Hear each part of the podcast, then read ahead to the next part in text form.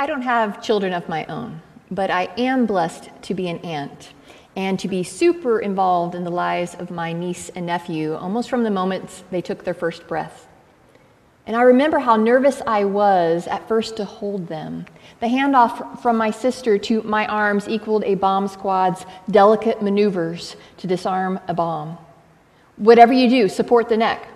I just envisioned like their heads snapping off and rolling across the floor.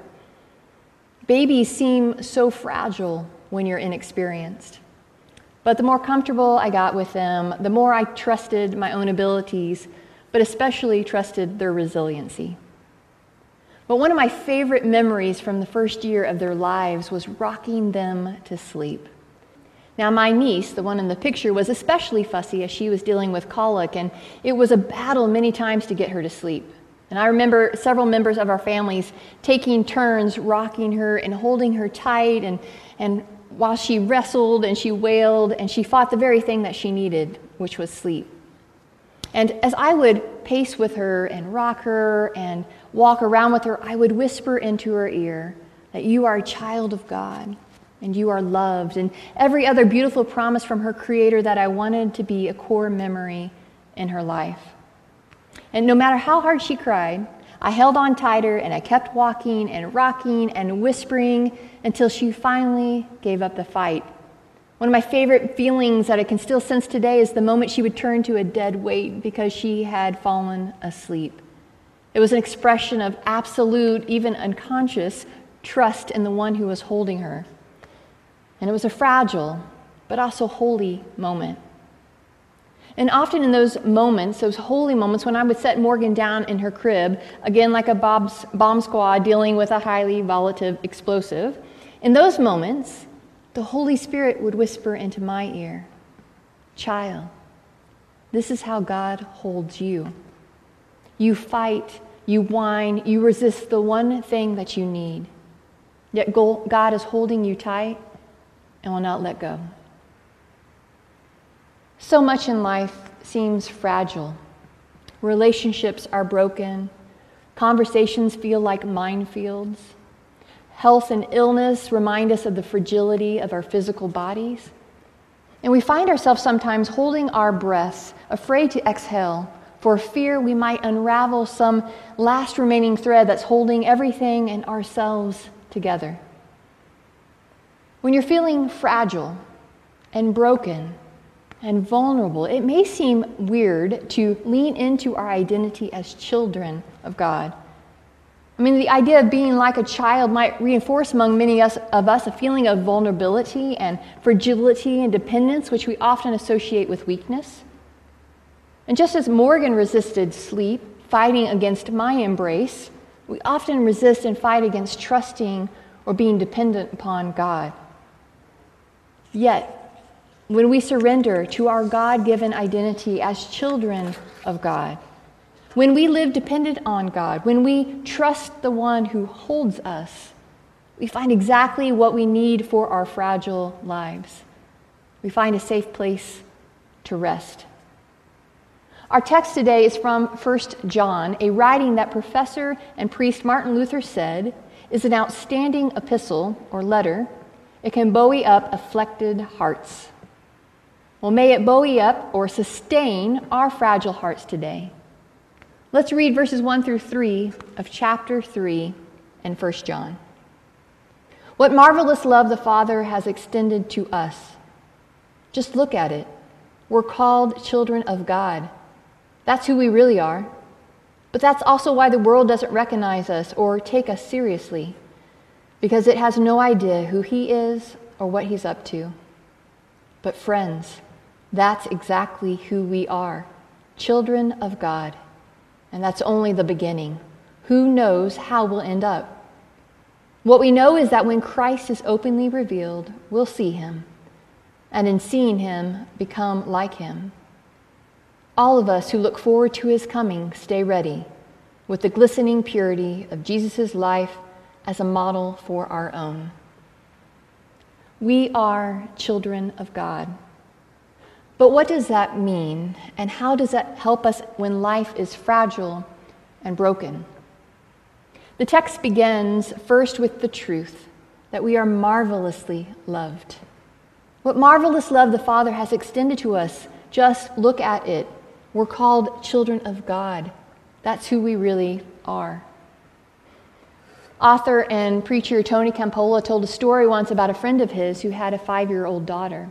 And one night during a thunderstorm, the lightning was flashing and the thunder was roaring, and he went into her room to check on her. And he found her standing on the windowsill, spread eagle against the glass. And he said, Jennifer, what are you doing? And she said, I think God's trying to take my picture. Here is a little girl who knows her worth she knows who she is and her value. As we get older and we find ourselves sitting in the windowsill among storms, many of us struggles to see the flash of an adoring parent. Instead, we see the flash of a disappointed God, a hard to please God, an angry God. You see, our shame, our loss of innocence, our experience with judgmental humans has changed the story for us along the way, and we struggle to remember who we are and to believe that we are worthy of love. We struggle to believe that God delights in us and would want to take our picture. God's love can sometimes feel fragile our identity as children of God seems vulnerable sometimes and easily broken. Yet our text today comes alongside us and whispers into our ears You are children of God. You are loved. We're reminded that love is extended to us by God. It is a gift to us from the one who loves us and calls us children. We can't request it, we can't earn it, and we cannot decline it because it has nothing to do with us, it has everything to do with God. The status of being children of God is a gift or the outcome of receiving the gift of God's love. And as our text today continues to embrace us and pace with us, it whispers, You are loved. You are children of God. And now, as children of God who have received God's love, live in response to God's love. Let's look again at verses 2 and 3. But, friends, that's exactly who we are children of God. And that's only the beginning. Who knows how we'll end up? What we know is that when Christ is openly revealed, we will see him, and in seeing him, become like him. All of us who look forward to his coming stay ready with the glistening purity of Jesus' life as a model for our own. The Christian life can be regarded as a response to God's love, as obedience to Christ's command, or as purification or in preparation in hope. But the key to the obedience and to the hope is first receiving the gift of God's love. Now, when I would whisper into my niece's ear as a baby, she would sometimes listen, and other times she'd fight against me even more. I always loved her feisty spirit. My nephew's response was different. When I would whisper into his ear, he would listen, and when I stopped, after a moment, Blake would push his ear up against my mouth as if to say, Keep whispering. And I would smile and I would start again. You are a child of God. You are loved. God has great plans for you. And I know he didn't understand the words or what I was saying, but I believe then, as I do now, that God has the power to plant those truths into the depths of Blake's mind and heart, so that when he needs them most, when life is fragile, the Spirit of God will resurrect them and whisper them again, and Blake will press his ear in close and remember who he is and how deeply he is loved. And the undeserved gift of God's love will be the cause for his obedience and hope in Christ.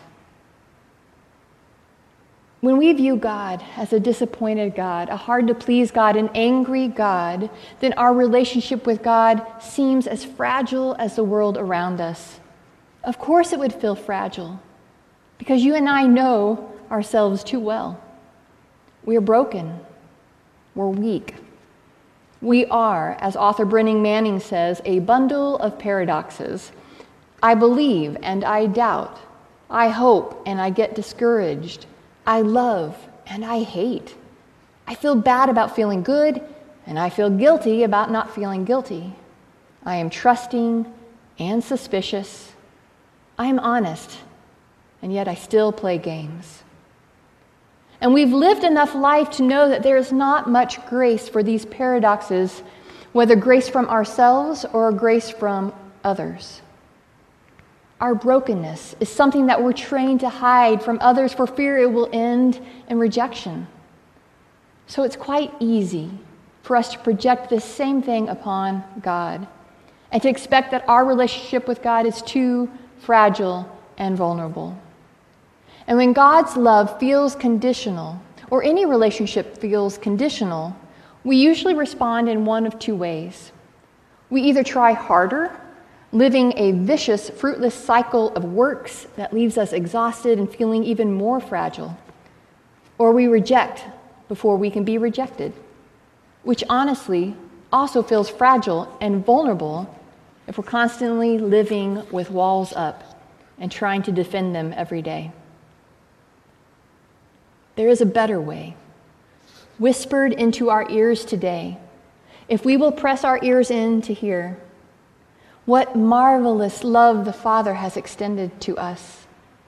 And when we receive this gift of God's love because of who God is and God alone, we can truly rest in God's embrace because we are children of God. We will see Christ, and our hope is in Him. While life may be fragile, God's love for us is not. Today, some of us may feel like we can't get back to that place where we can declare in faith, like the five year old girl on the windowsill, that God loves us and wants to take our picture. We've lived a lot of life, and childlike faith seems impossible. But let me share a story of a man on the other end of the life spectrum, as told by Brennan Manning in his book, The Wisdom of Tenderness. Several years ago, Edward Farrell of Detroit took his two week vacation to Ireland to celebrate his, uh, his favorite uncle's 80th birthday. And on the morning of that great day, Ed and his uncle got up before dawn dressed in silence, and went for a walk along the shores of a lake. And just as the sun rose, his uncle turned and stared straight at the rising sun. And Ed stood beside him for 20 minutes with not a single word exchanged. Then the elderly uncle began to skip along the shoreline, a radiant smile on his face. After catching up with him, Ed commented, Uncle Seamus, you look very happy. Do you want to tell me why? Yes, lad, the old man said, tears washing down his face. You see, the Father is fond of me. The Father is so very fond of me. My friends, God is indeed very fond of you. God is trying to take your picture. God is embracing you even while you thrash about and cry and reject what you really need because it seems risky and fragile. You are safe in the arms of Jesus. You, all of you, even every paradox in you, is safe in the arms of Jesus. And while life may be fragile, God's love for you is not. As we conclude today this Troubled Hearts series, our prayer is that when you feel fatigued or fearful or fragile, you will remember and claim this truth. The Good Shepherd will never stop holding you tightly, whispering into your ear, You are my child. I love you. Do not let your heart be troubled. Believe in me. You are my child. I love you. Do not let your heart be troubled. Believe in me. You are my child. I love you. Do not let your heart be troubled. Believe in me. Let's pray together.